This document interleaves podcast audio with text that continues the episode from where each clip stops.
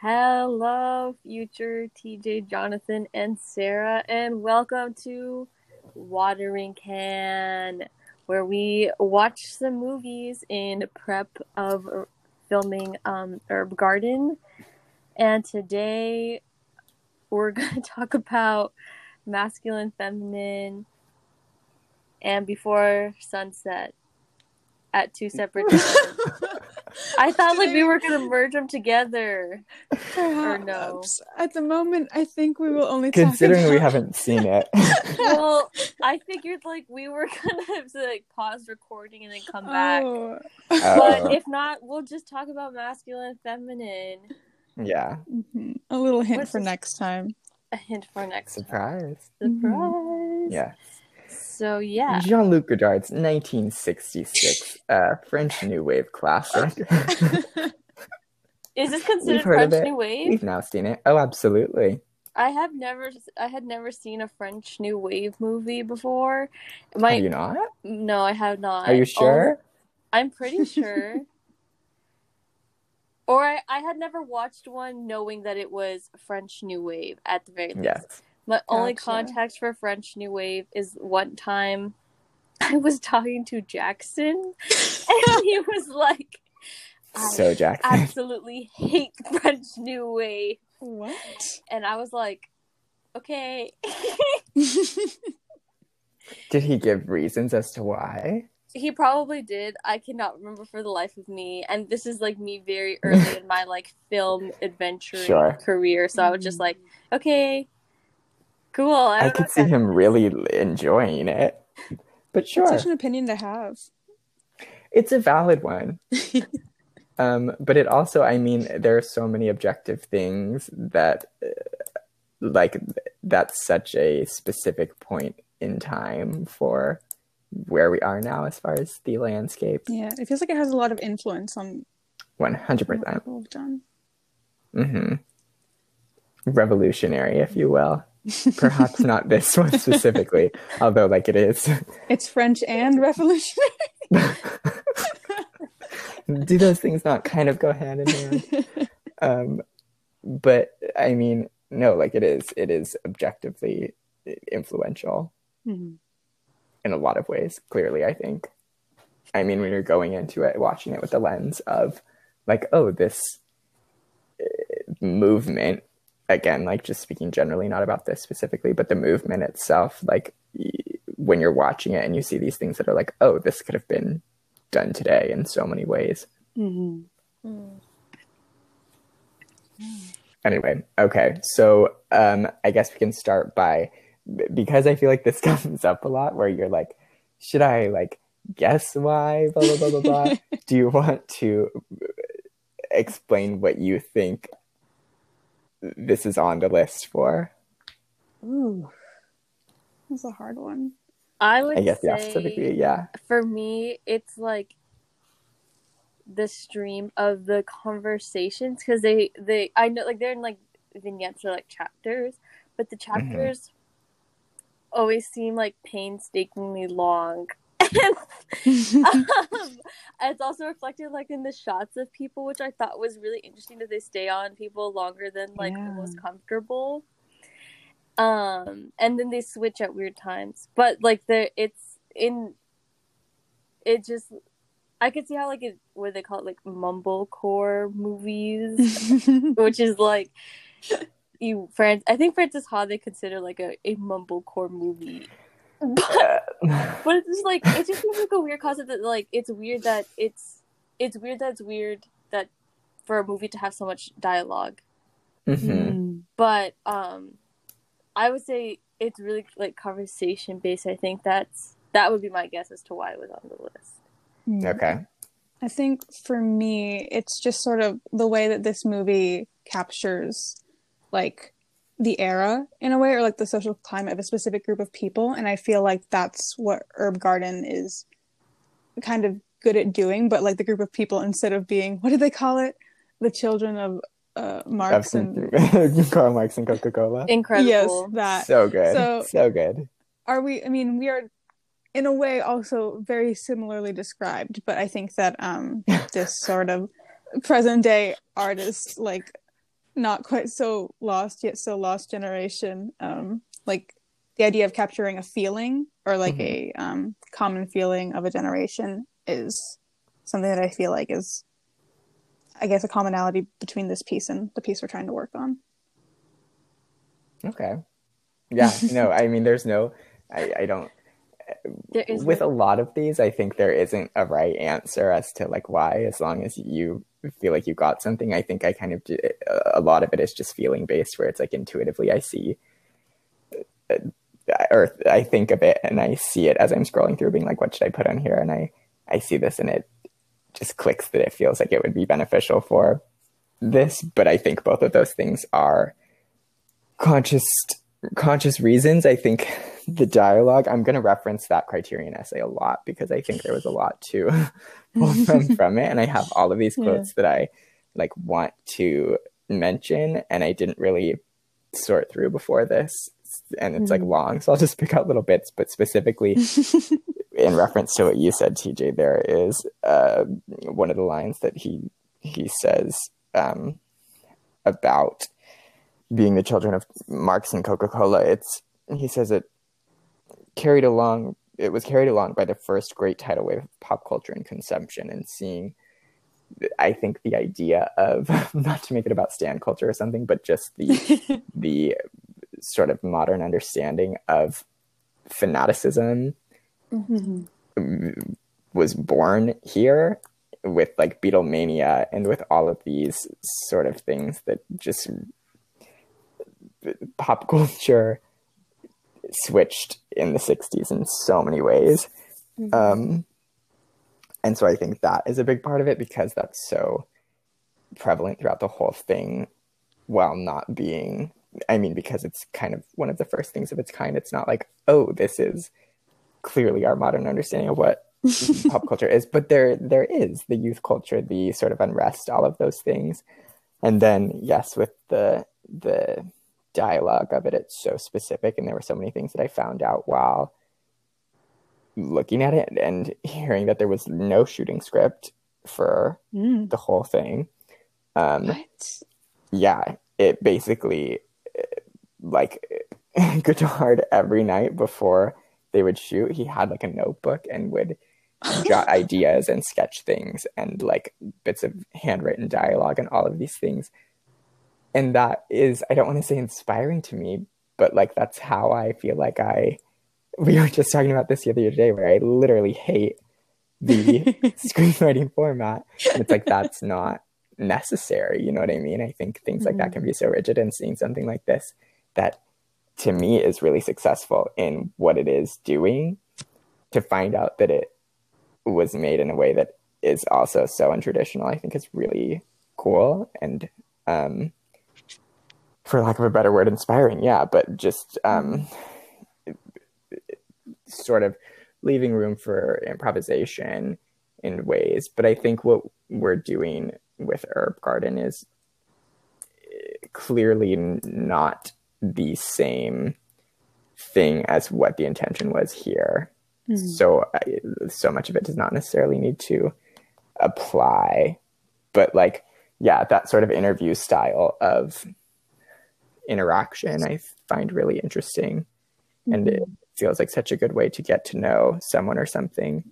And I, yeah, I'll stop there. But Those actors, oh my god, can you imagine? Good for them I was for working gonna like that. say if that as like an act a primary actor or a, a person who acts that sounds really terrifying to me i think that it also was like i don't know uh, part of me is like that's not my job you know to create like i was but i guess it's like if they're if they were hired under the pretense of or, or the context of like you're working on the script i think it would be different but if not i'd be like terrified to do that mhm.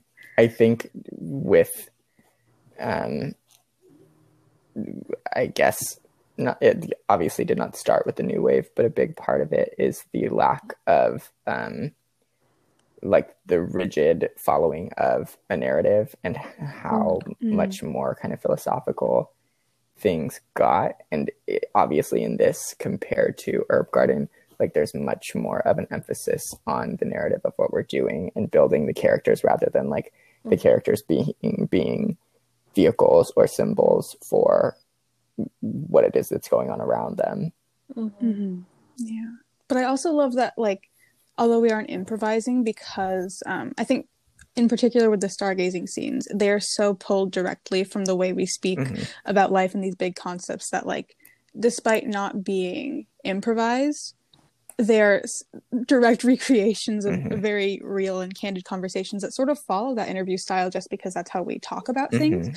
in a way that I think gives a a similar feeling, if not actually being as candid. Yeah. I suppose. No, my guess is that a good chunk of these conversations probably took place between them. And I feel like I was going to say this too. Um, but with this style of filmmaking, I. I feel like there has to be some sort of camaraderie and knowledge of what it is that you're getting into in a not to be like when we were talking about um, how all of the people involved in doing anything with Luca Guadagnino, I feel like it's so specific because it's like I I don't feel like certain things can be made without that prior connection or like Mhm. it goes beyond here's a script let's shoot it it's like you're creating something personal And there's a lot wow you're making it in Mhm. that in both ways of like you're trusting like your director to like lead you to like a good end project and like the director's trusting the art the actors to create like his exact or their exact vision without Mhm. laying out like the step by step instructions. yeah Mm-hmm. oh, that's also good. okay I, What a thing. um going into it i guess what were your expectations and how do you feel like those changed after having seen should i just guide this as far as questions go or Yeah. Yes, Since please. we haven't seen I appreciate that. okay I don't I don't really know what, what I expected because like I had never heard of it like at all and like I have never heard of Mr. Jean whatever his name is. sorry to I this man on, on the, the night after his birthday I know I just knew his, I just found out his birthday is today. Um jlg but so I don't know what I expected going in and I feel bad that I fell asleep but I did think it overall. I don't know if I liked it.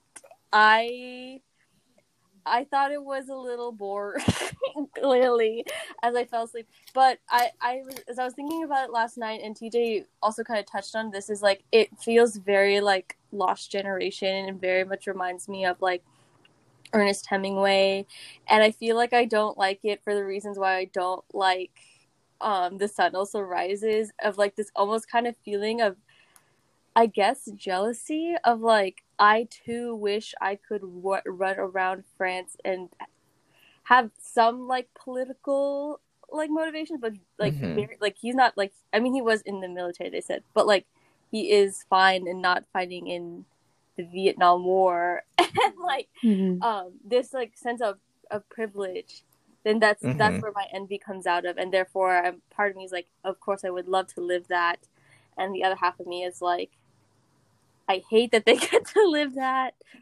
Um and also like he just and i know it was the direct like he's what's his name paul? He's him but like, he's not cute. He did not deserve like all these like beautiful women like having i feel like they were all really annoyed with him throughout the whole thing. I mean, yeah, but they're also like that scene when I don't even remember any of their names. I feel horrible. No, except that's fair. But like the blonder looking one when she's eating the Uh-huh. apple at the end, talking with the the other guy who's his friend. so gross that guy was real gross. That gross guy is real gross too. But like they're all annoyed with him, but there's like this still like essence of like they want to be the object of his affection at some point interesting that I feel like I got, and like of course, and he's annoying, so like the annoyance comes out. But I think at the end of the day, like they were all a little bit uh, in love, obsessed with the idea, but Mhm. like, um, I'm I'm kind of glad he died. I don't know how he died. I don't know if they would push him out of a window, but I don't know if I put it past them. But it just that's not my first instinct. But it, I feel like though it was kind of like my first mm, film encounter where I was like, I didn't really like this, but I really like some technical parts of it that I Yeah. appreciated.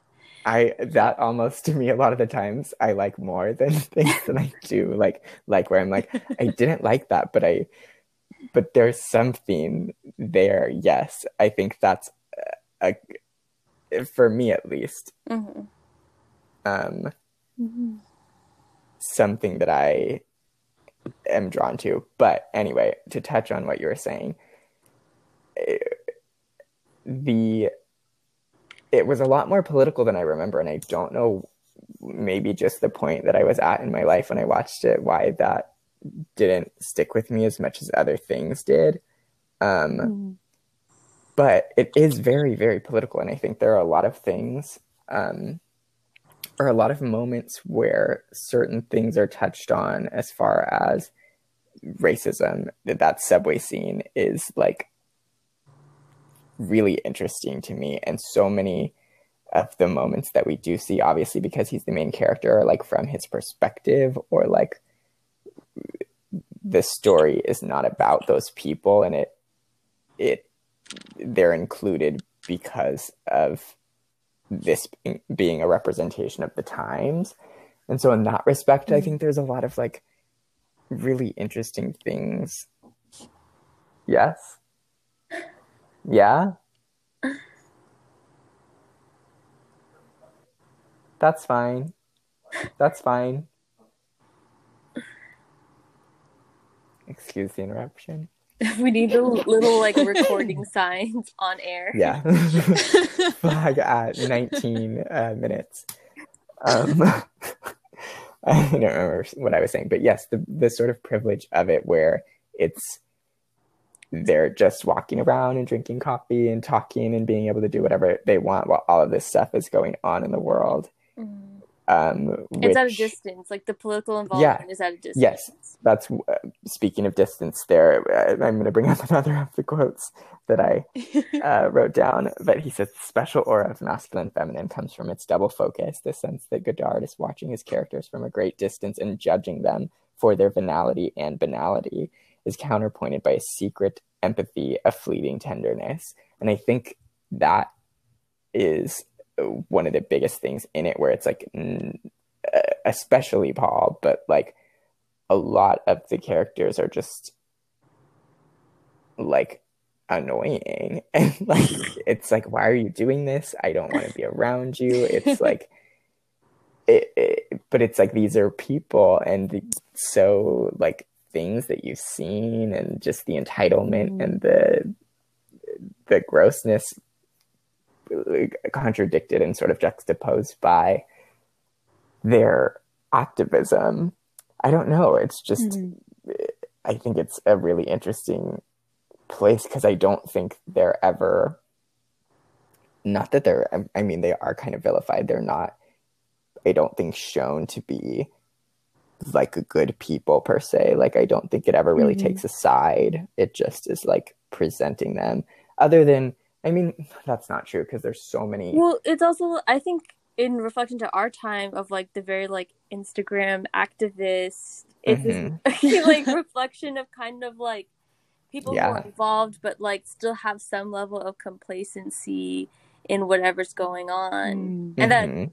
Where you post a selfie and the caption is anyway um breonna taylor's murderers still haven't been ar-" and it's like don't make it a meme exactly ma'am And I feel like that's essentially, you know, like he painted on that guy's car hmm and then like went to go Mm. I don't even know what happened next scene, probably get drunk. But like the or same like be misogynistic to all the women and like exactly.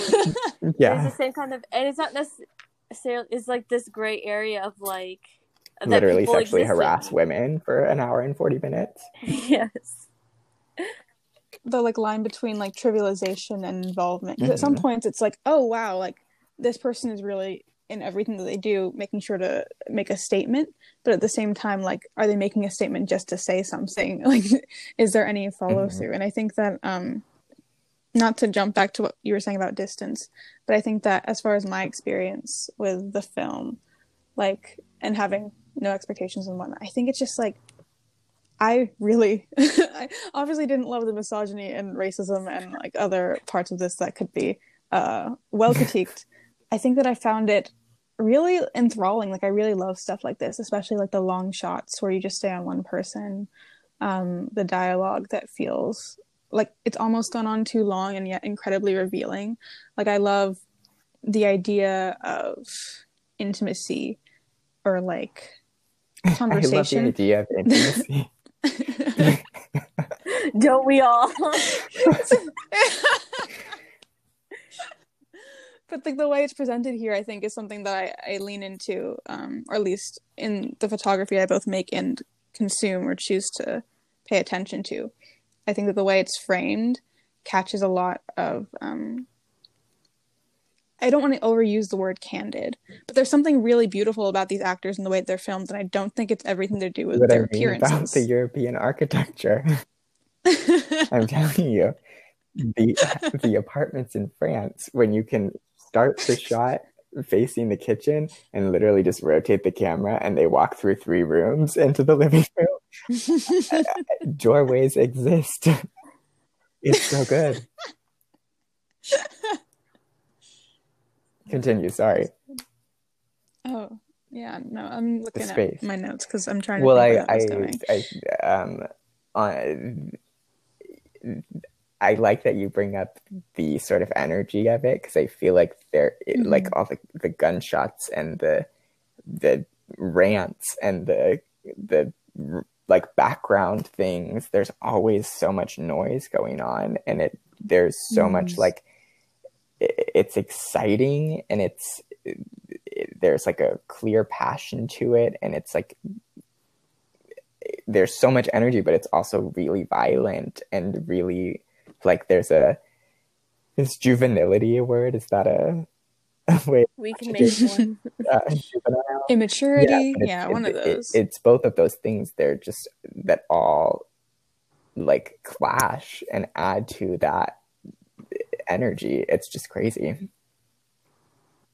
When in the in a to harken back to the red balloon, how something really simple can be um, thrilling, but then with this, Mm. it's it, clearly more obvious. But it's it's not like an action movie, Mhm.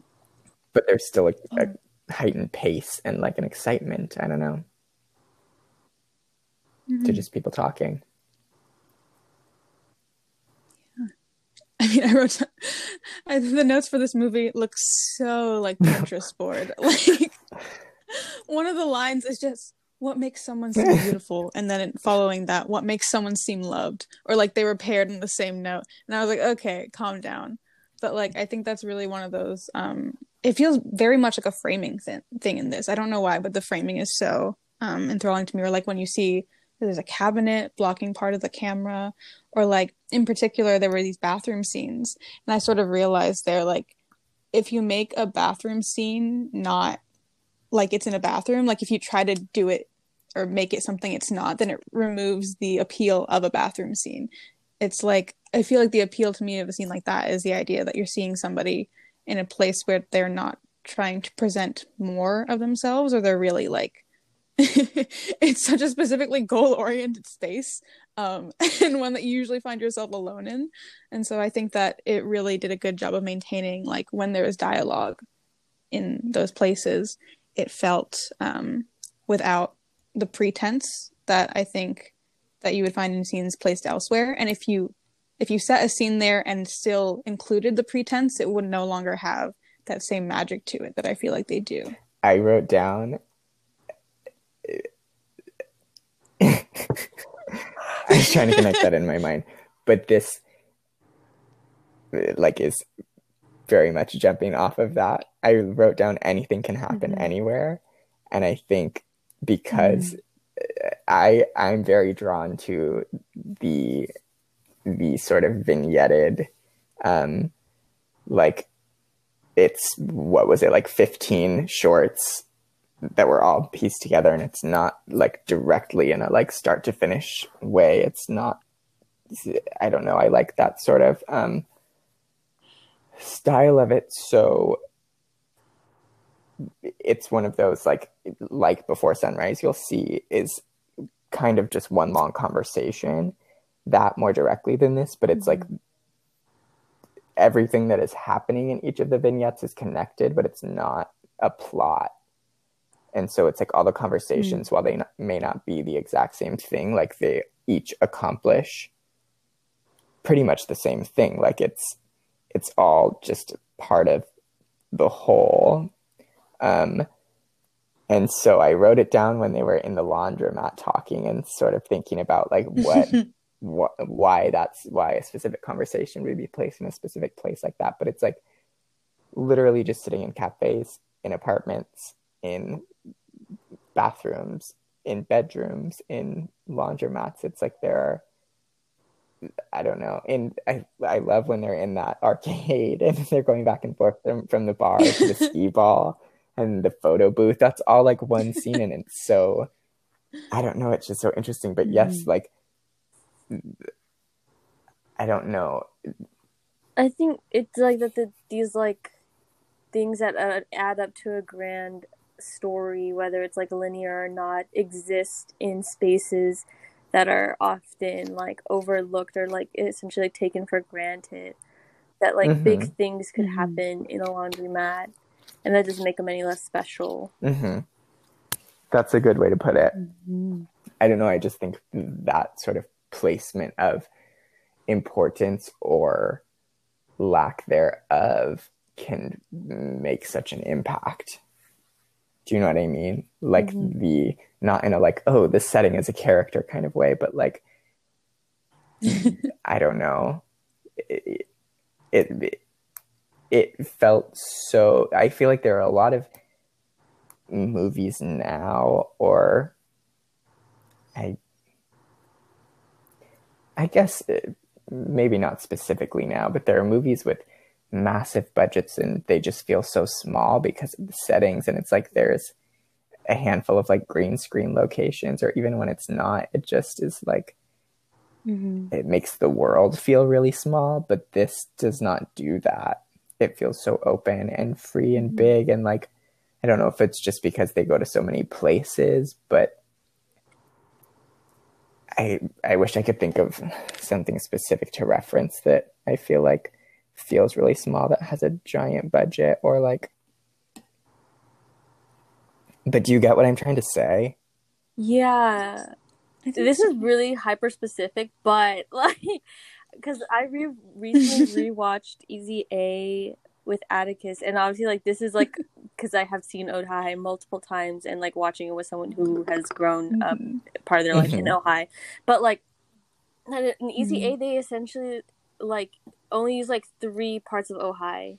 It's like the public high school, like the arcade, and like maybe two or three restaurants and maybe like two or three houses.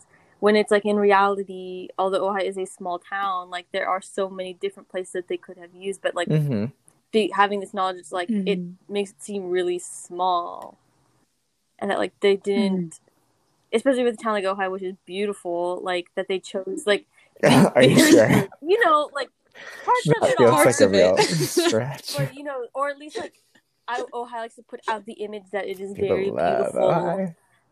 That That's that they didn't Yeah. capitalize on that, even though they had all this Mm. room to play. They're like, here are five, six sets. Yeah. To me, the Mhm. shape of water feels really small. Not not in a necessarily intentional way, but the way that it's shot and the way that it's like you see her house and the factory and or wherever it is she works, whatever. Yeah, and then like Mm. some Yeah. random outdoor shot where it's raining and Michael Stuhlbarg is like standing outside and it just doesn't feel grand, but this is so tiny and Mhm. feels so mm, not monumental, but like I don't know, more significant to me than The Shape of Water, which I don't know. And you see like the guy's apartment. I don't know. I was just- gonna say that now that you say that, I remember watching it and then like specifically the shot, you know, when he goes to like show the guy like the jello drawing and Mhm, he's outside of the building.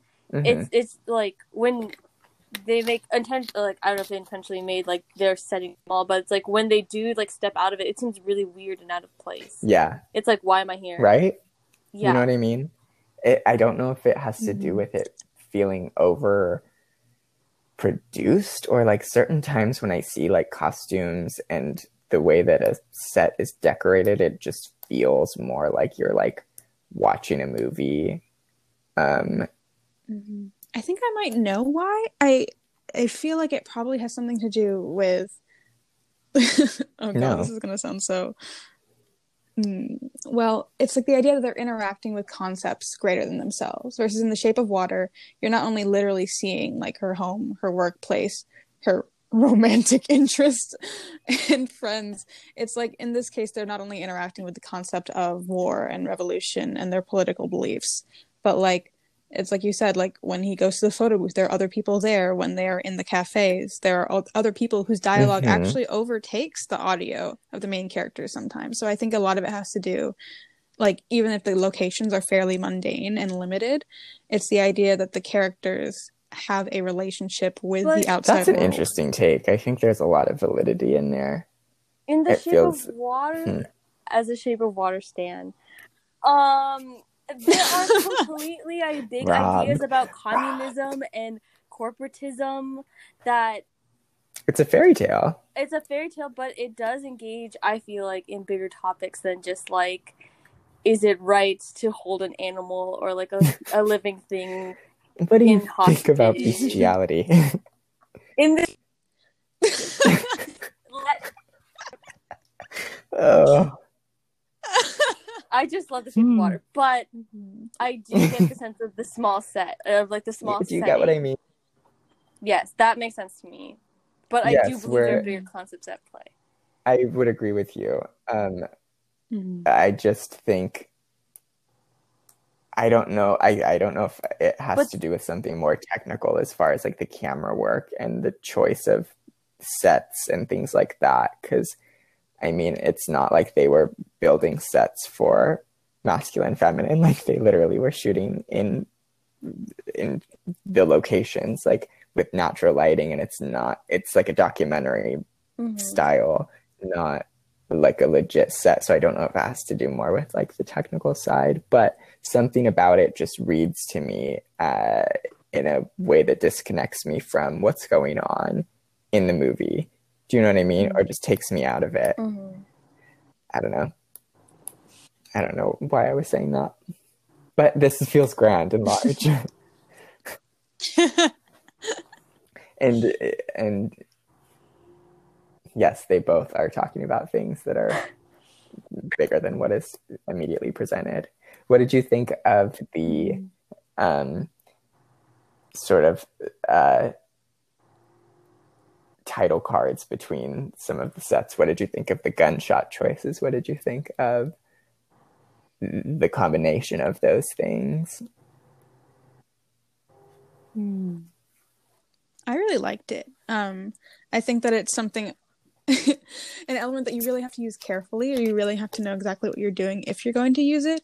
But these not only felt like planned and um, not to be like they were used well because they were funny, but like I think the fact that they serve more, um, they're not just like, and this is what's going to happen. It really like directly ties things thematically or like sends you in a good direction in preparation for and closure for the scenes before and after. Like I think instead of being a title as a way of being a heading, it's a title as a way of um, giving you a hint. If Yeah, that makes sense. definitely.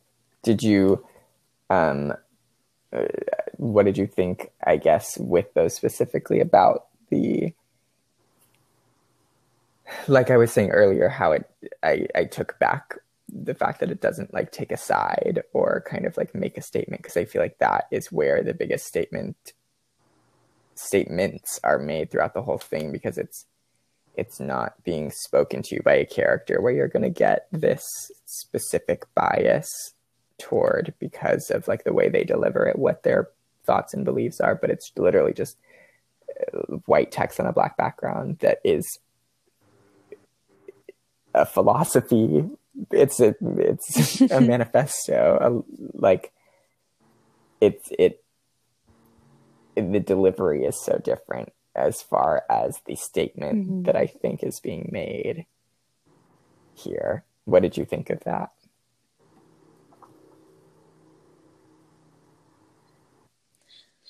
Hmm. I think that it's. I like the idea that you're presenting, like the removal of character bias from, um, from the text, and I think that that's something because the rest of it is shot to be so personal or like in relation to the characters like we discussed like a lot of the things that happen are very mundane so it's like we're really trying to see or being forced to see through the lens of these characters and so looking outside of them for a moment is definitely a a bit of a shock and like with the gunshots and everything i think it's intended to be like to remind you that um they are people but whatever these ideas being presented are are still supposed to stick out to you I was really kind of confused about the gunshot because, like, I, and it's also like I wouldn't say it's a, a consistent theme, but it. I mean, the there is lots of gun play, if you will, in it. That I don't want to say like it doesn't seem necessary, but it was just like it. It, it was like a. It was uh, very much like a lot of the gun stuff was interesting because like whatever the situation was before the gun came out seemed very like background and then like with the introduction of the gun it was like now it's like with the 1st Mhm. with the with the woman in the cafe like of course like you hear everybody Mhm. kind of talking and stuff but then like you weren't really paying to them paying attention to them Mhm. anyways but then all of a sudden it's like right there in your face and then like, the one that really threw me off was the one in the subway with the because also like I was confused as Yeah. to who was holding the gun. the um, girl. Yeah, I read that in the Wikipedia afterward because I read the synopsis just to make sure. I, Just to double check. Everything. What I sleep through. yes. Um, and, then, and they're like, the woman's holding the gun. I'm like, oh, okay. But then, like, when I was watching it, I was like, wait, who's holding the gun?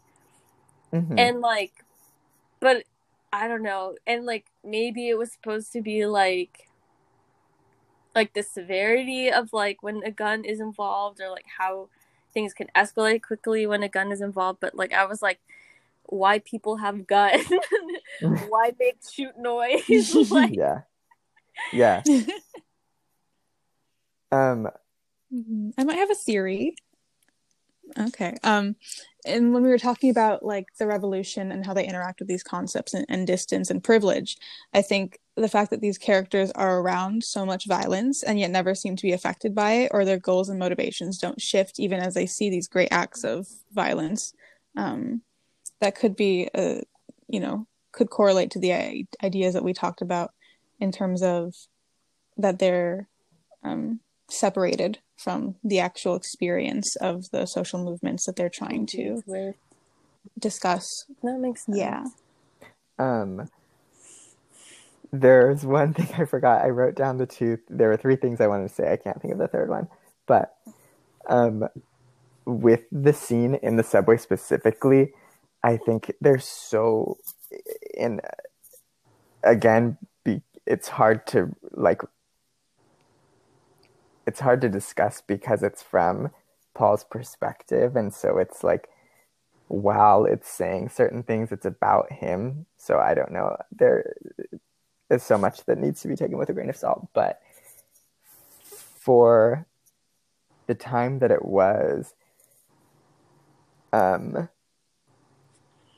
the sort of flip on while being like, oh, like this is this is the statement, but for for them to flip it and it's like this little white woman who's racist is the violent one while she is accusing these people Mhm. of color of doing exactly what she's about to, To do. do. Um, and Yeah, does implied. I like like I got that part of it, but then I guess like my the bigger question is like why is that in the movie or Yeah. just like because it's just like mm, I guess like not that they're like kinder to I mean because she's like a background character obviously she's not a main part of the story but it's like why was this one incident chosen to happen Well, I think that kind of Mhm. that was part of what I was talking about with, um, or I guess kind of asking with the the distance that the characters have from these actual social issues, where Mhm. he like starts to attempt to stop them, but then doesn't do anything, and then goes Oh. on about the activism and this and that, and they're like there are all of these conflicting beliefs mm-hmm. and them not lining up with his actions. Um, so I don't know. I think because it's about him, that's that's why we get it this way. Mm-hmm. Um, and it's I don't know. I, I like this kind of thing doesn't necessarily need to be made anymore because I think Yeah. I think well for a variety of reasons. Um, but getting the story told from the two men on the subway would just be much more interesting and worth talking about at this point. Mm-hmm. Um, yes, okay. Um, I remember. I think when you were talking about the girl in the beginning who shoots the guy in the cafe or right outside, I think that's the only kind of background thing that loops around because she comes back and is Mm. the hooker in the cafe Mm-hmm. that they're all like staring at. And I'm not really sure what, I mean, I guess just that adds to the sort of reality of it where it's like, sure, they would see this girl again or like in the same cafe, you know, or just certain things that I don't know. I enjoyed that. And then another thing about the gunshots that I find really interesting where it's like I I agree with you on so many levels because it's it's like on paper it's like really kind of stupid.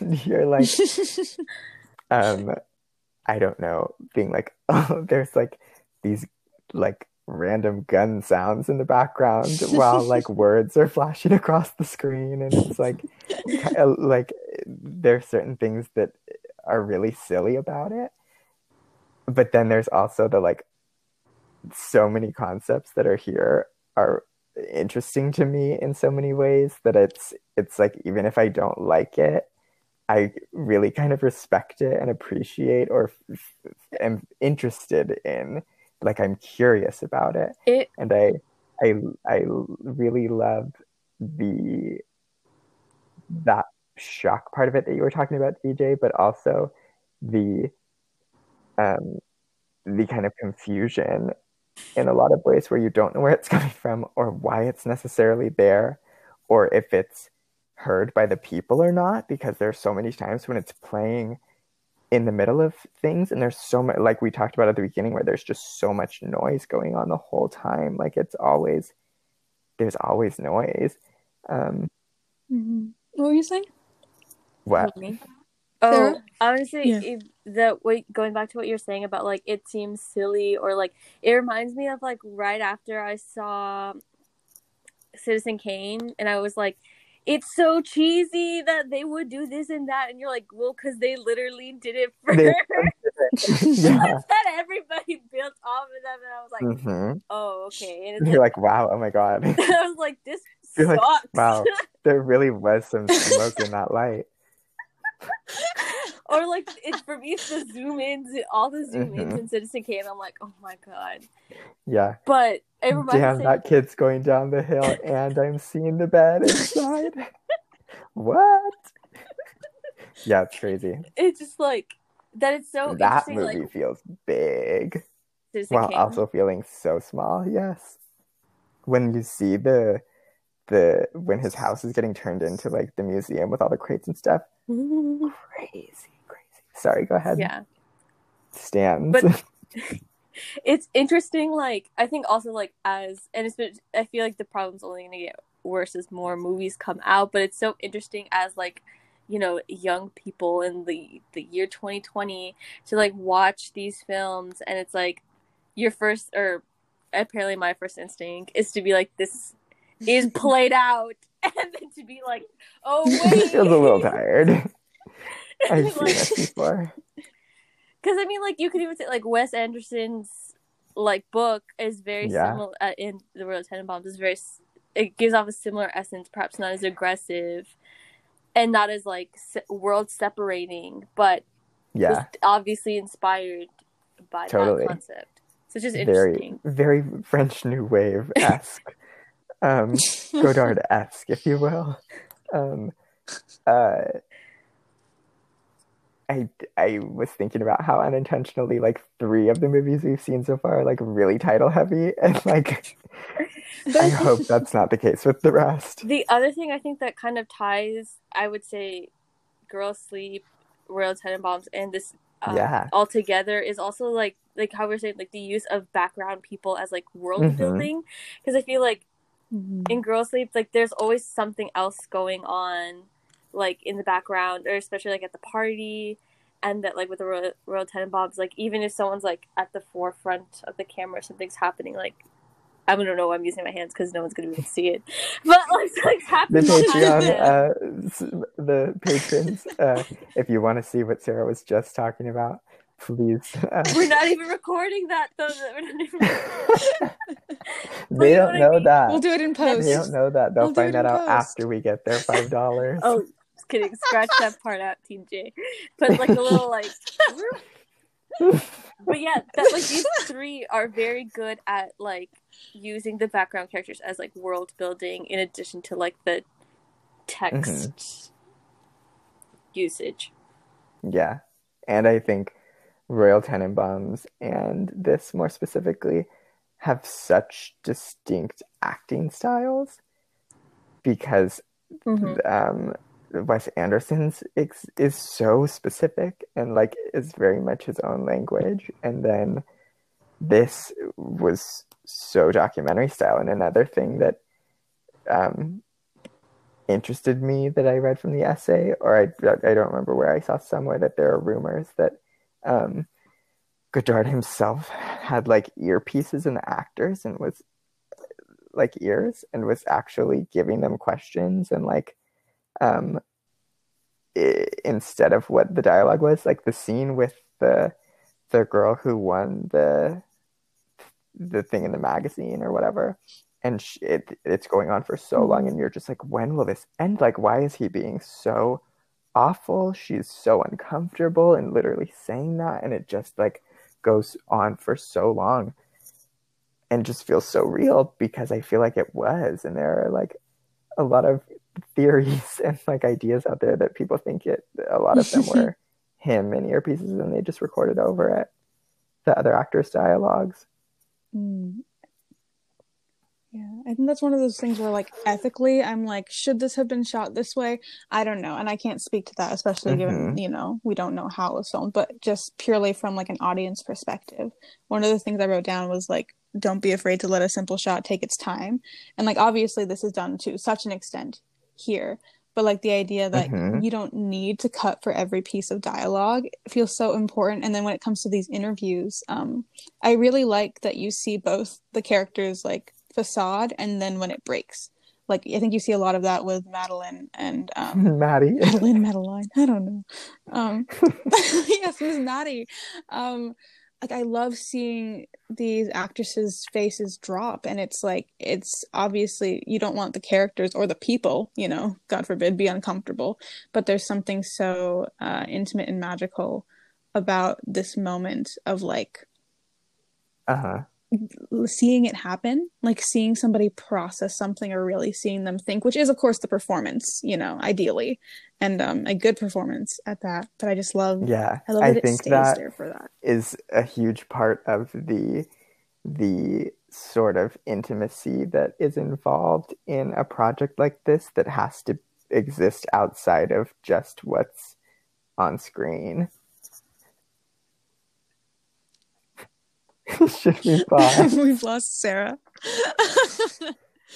you will pause. Um, can Should we is, recording? We'll be. Yeah, we're gonna go to a commercial break right now, uh, and we will come right back. We are back from commercial, I believe. Thank you for that cameo. Uh, yeah. Da- uh, Donald's doing personalized cameos this oh, holiday he has a cameo now. Is it for charity? Currently accepting donations. Please Anyway. donate. Please. Wait, I missed it. Who has a cameo? Um, Donald Duck at the real Donald Duck on no, Cameo. he. Yeah, check That's it out. incredible. Perhaps I will. She has unbugged herself. I think she just has a rough start. That's good. Oh. I was like, another bug. That's staying in the Mm, episode. a quick recap for Sarah. Um, what I was addressing was the Bye, fact- Daffy. Thanks for coming. That was Daffy. I mean Donald. Whoops. Donald. Christ. Cut that out. Cut that out. No one can ever hear that I mix them up. Please. The mystique is ruined. I'm sorry, Oh, Donald. God. Forgive me, Donald. Um, Have you guys seen Silence? The Martin Scorsese movie with Andrew Garfield and Adam Driver. Oh my god. So funny. Me and Nicole went and saw it at like 11 something at night on I don't know if it was New Year's, but it was like late in the year. And and it's like 3 hours long. We got out of the theater at probably like 1:30 or something, and it is the it's it's called Silence. Like there's a, a variety of jokes that could be made about the fact that it literally is like not the bugs. so slow and quiet and nothing happens but it's so funny. There's this one guy, I can't think of his name, but he's a real hoot. Anyway,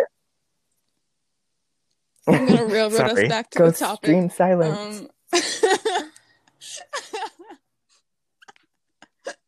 so what I was saying while Sarah uh, dipped out was that one of my notes was um, don't be afraid to let a simple shot take its time. And so I spoke about the um, the value and magic, at least for me personally, of getting to see either the characters or, in a worst case, the actresses' faces drop, or like the way that they smile until they don't. And that feels like such a you know, even though masculine feminine feels like very misogynistic inherently, like if you're going to discuss the concept of femininity, it feels like experiencing the smile as well as the breaks between that is such um a thing I think for femininity in general and that part of the experience and it feels so special to see it or to not cut away from it on every single piece of dialogue. I think like in in that too, like although like there are like the misogyny, but there is the sense of feminism, like you're saying, in like that the women all have very like that they're real people, and that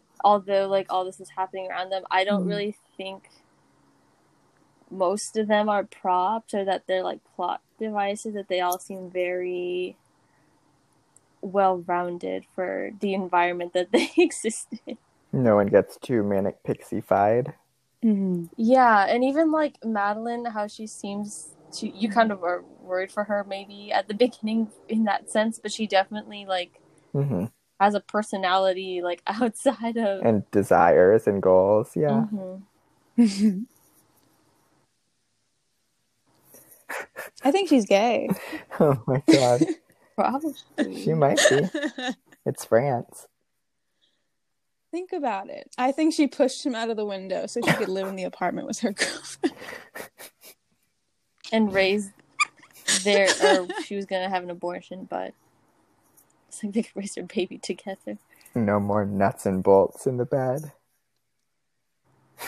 That was Jesus. It was. It was was wild to me funny though when they were like, like, what are you gonna do? And she just straight up, she's like, I heard a curtain rod. Like, we'll do this. I was just like, wow. And like, and not in like a shameful like, wow, but like it just like to be so sure in your answer of like, like there was no hesitation. Just like I heard a curtain rod Mhm. Oh, I there's something I noted that I that makes me think of that. I think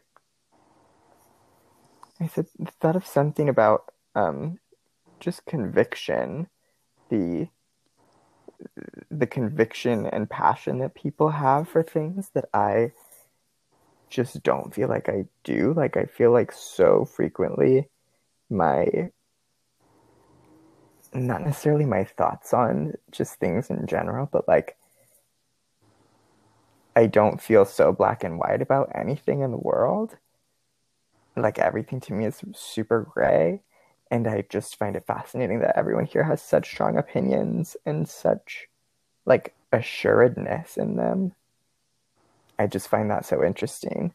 And that I feel like is, unless the point of the character is that they are gray, I find it so interesting when there is such a black and whitedness to characters or just people in general like i feel like you have to for someone to mm-hmm. be maybe just in celebrities i feel like in celebrities you have to be really polarizing. You have to like be really sure of what it is that you're saying and what you stand for. I don't know. I don't know what i'm trying to say with that. Mm-hmm.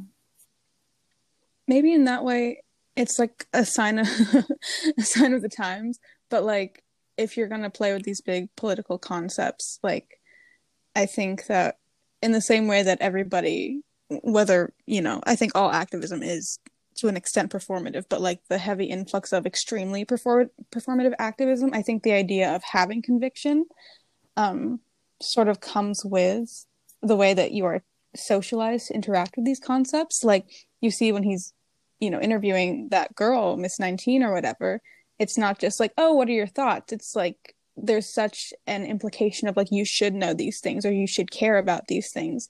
And i think that with that friend group every single person who's been added to it over the course of the film is socialized to like have these values. And i think that that's like a lot of where the conviction comes from and probably where it comes from for most people yeah. right now too. Yeah, no, you're right. There was a lot of the people who were ignorant were shamed. Like her, I feel. Like it's very like she didn't know there was a war going on, or was that the other girl? Someone. And they were like shamed for it. Yeah. i think that was miss 19 I don't know. Mm-hmm.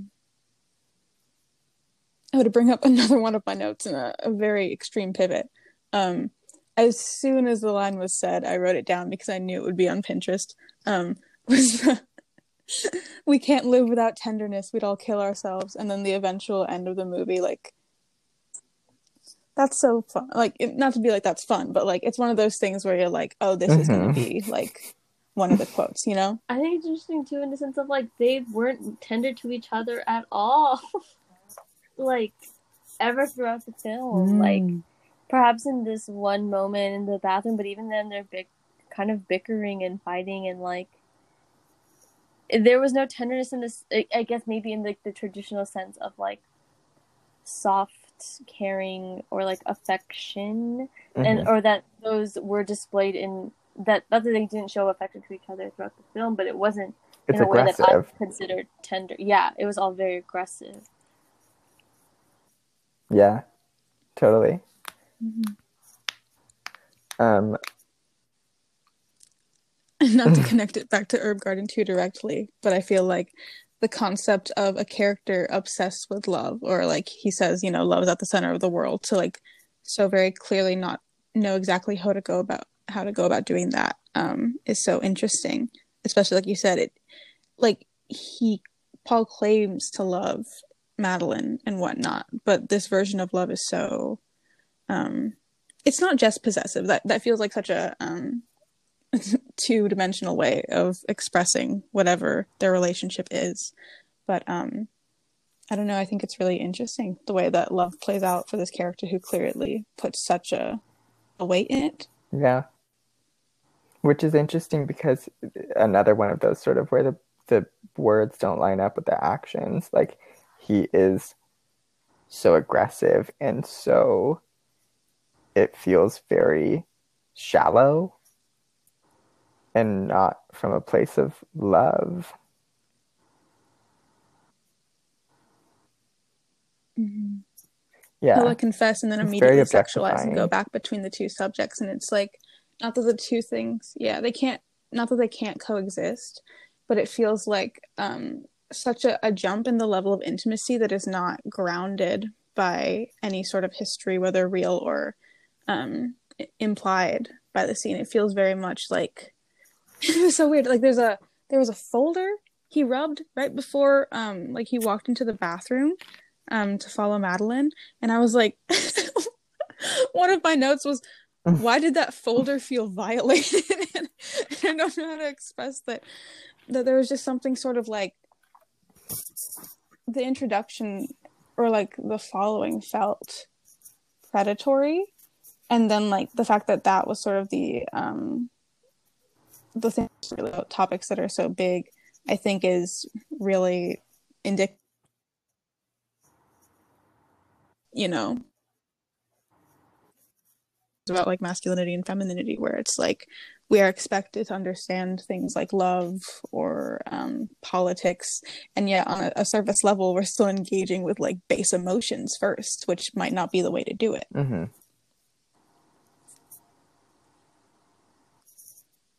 lots of big words in that round No, I think those are good points. Um, I think the, uh, I guess just uh, we haven't really talked about like the title and how much the gender dynamics drive what's happening and the interactions, and it's like so at the forefront, and everything is super gendered. Um, the conversation about masculine having mask and ass or whatever and then feminine having nothing. I don't know there's just a lot of things that are I, are at play that are interesting but then there's also a lot of again because of his story background but like representation of um th- there's just diversity in the background as far as gender uh, expression and kind of sexual expression and uh, just diversity in race in a few ways, but it's somewhat reflective of the time for what it is. I don't know. I just think that's interesting. Um, back to the gender dynamics, how that how that is so prevalent. And I don't know as far as Herb Garden goes, I don't know how how much the gender is.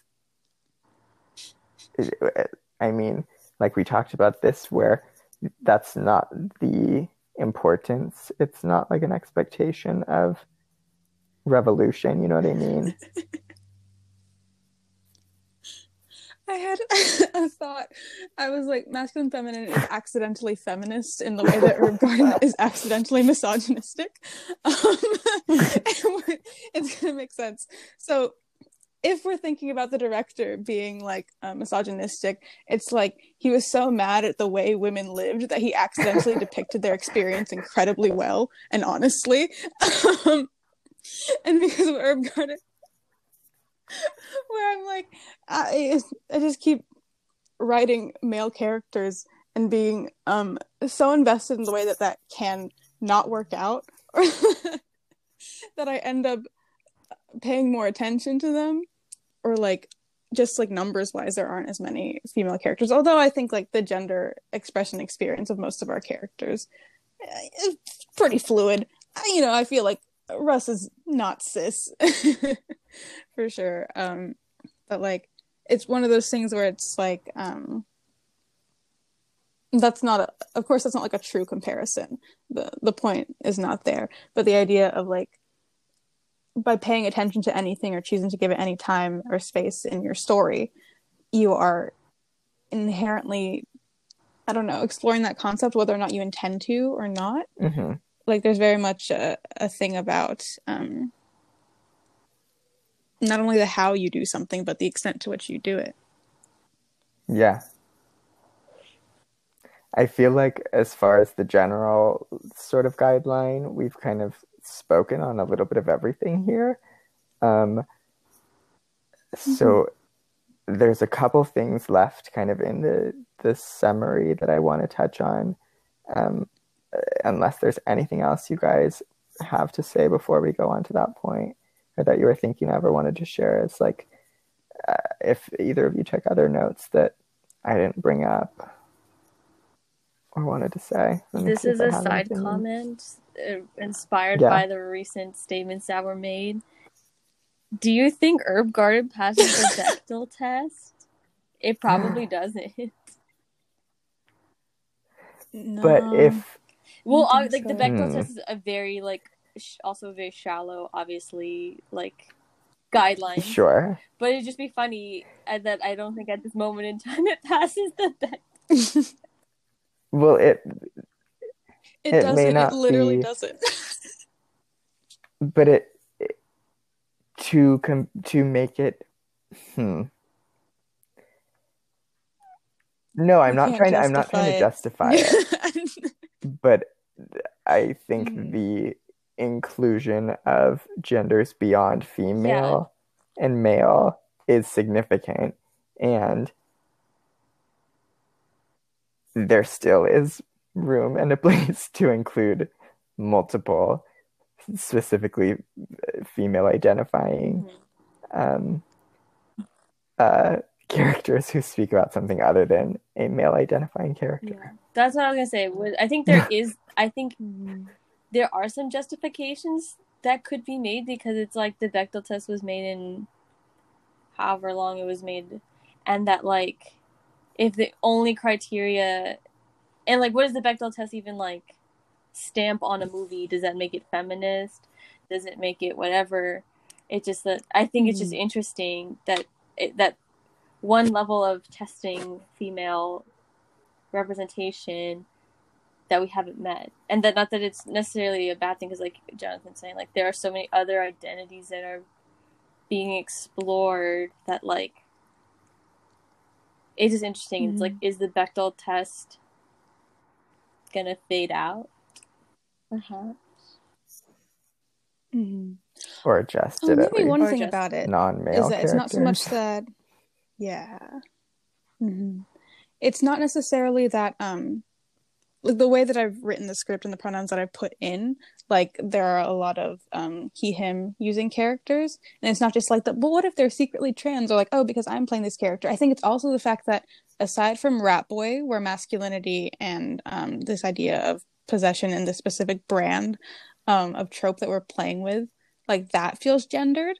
But other than that any of the characters, I think you could change the gender and it wouldn't make a difference. Like Heath could be a Heather and it would still play the way that you want it to. Russ could be uh, female and like that wouldn't mess with the narrative. And that I think is where I can feel like I've covered my bases. Or the idea that um, gender, although obviously part of these characters' experiences, especially with Tia, I think we explore femininity there and that part of the experience. Just the idea that, um, although we did you know give them those pronouns it is not um not inflexible or not so tied to their narrative that it um, Yeah. overtakes their ability to be I also think you have touched on um, the uh, just the fact that there's not really no one's struggling with their gender identity. There's not attention drawn to it in a way that is like, oh, like blah blah blah. It just like they exist that way. You know what I mean? Mhm. And I feel like that's a big part of that. I don't know. Um, okay, other than this, I just wanted to, to say this fun fact that I found um, before we get into the end. Um, it, the scene where they're in the movie theater and they're watching that like weird like art house thing um, apparently, um, the girl who played Madeline asked um, the director what like film they were supposed to be watching, and he told her to to imagine she was watching Gone with the Wind.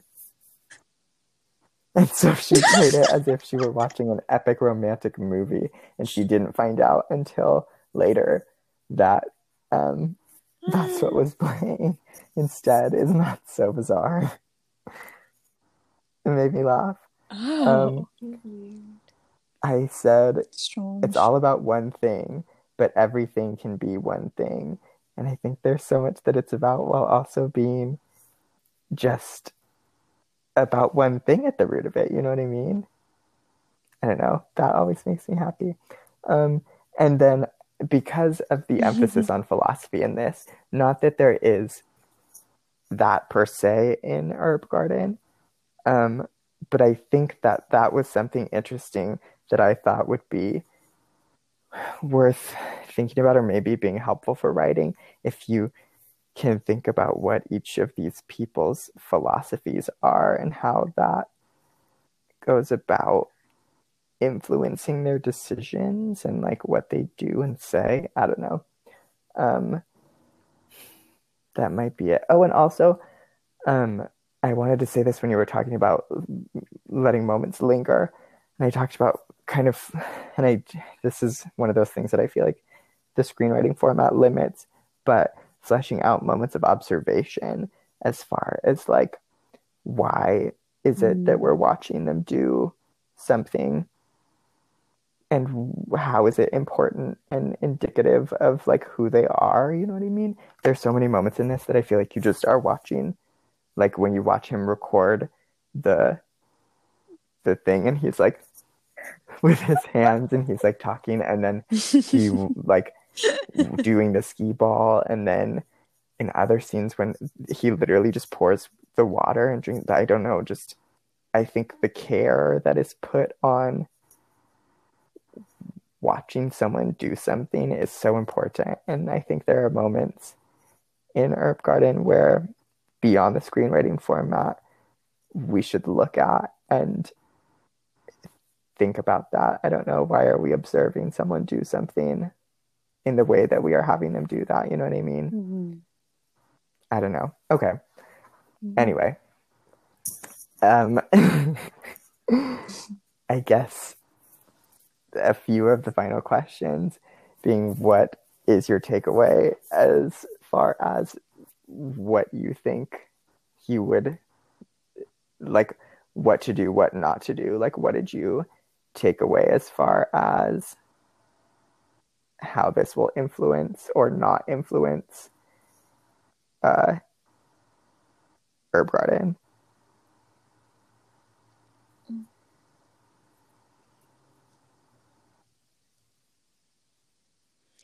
For me, I can say that um, I liked a lot of the framing um, and the way that it sort of uses eye contact or lack of. Like it feels very, um, like you said, documentary. I think I liked the way that looked, and I liked the way that because of that, you know, the same thing about lingering or the idea that you can really decide where the camera needs to be for the audience. Like hmm you don't have to show them everything. I think that that's something I'd like to keep.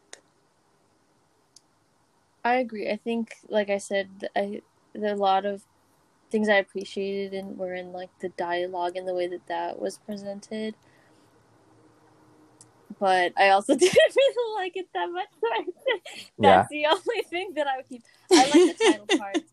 I don't know if Herb Garden is title party, We've had so many title card conversations but on the pod. I I appreciate the title card. um, but They're fun. Okay. Um, I think that's pretty much covered everything. So I think the final thing is what would the Herb Gang think?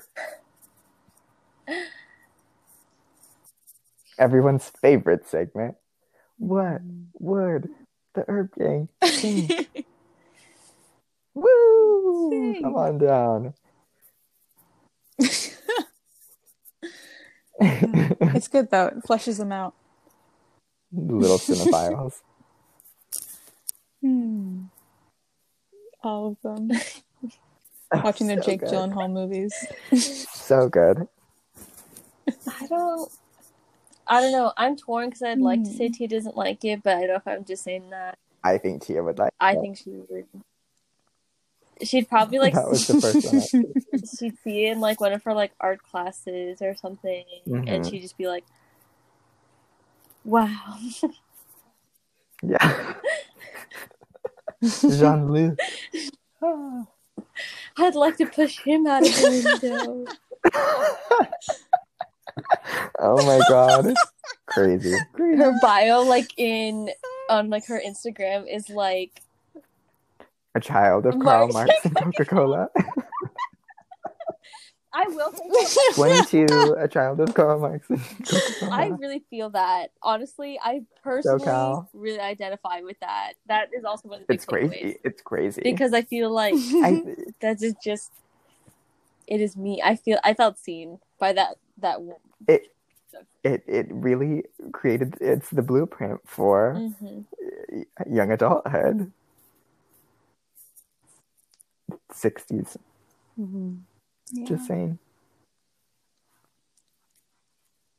I think Russ would be drawn to the like um the dialogue, especially the first scene between um Madeline and Paul, or not the first one, the second one, the first like when they're in the dressing Um, room. what is the center of the world for you conversation. do you not think you're the Yeah, center of yeah. the world And I think that's just because that's a good um, line.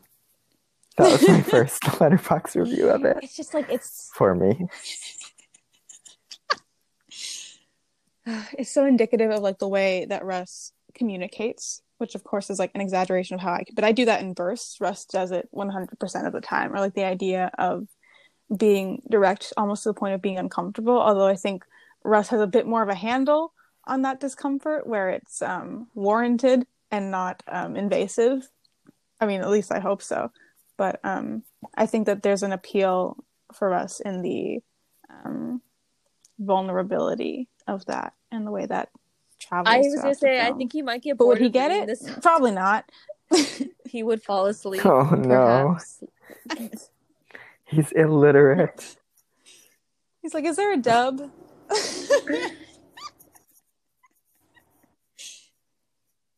yeah He's having a little trouble, but he'll he'll get through the first thirty minutes. He'll fall asleep. someone has to. Um there are a lot of good movies that people could fall asleep to on this list. Don't you worry. Don't put all your eggs in a masculine feminine's basket. Um i i don't know what petal would think. I have a sort of somewhere in the middle of like i love it on paper and then i see it and then i i go mm, and kind of question but i feel generally positive positive about it because i'm interested in it and it it, it fascinates me. I don't know. So if we're basing pedal straight from straight from the horse's mouth then i suppose that's how they feel about it as well. And thus concludes episode two of the watering can thank you all for coming we had was uh, TJ on bass, Sarah on the sax. Let's hear it. Sickening, sickening orchestra. And I have been your triangle player, Jonathan. bye bye.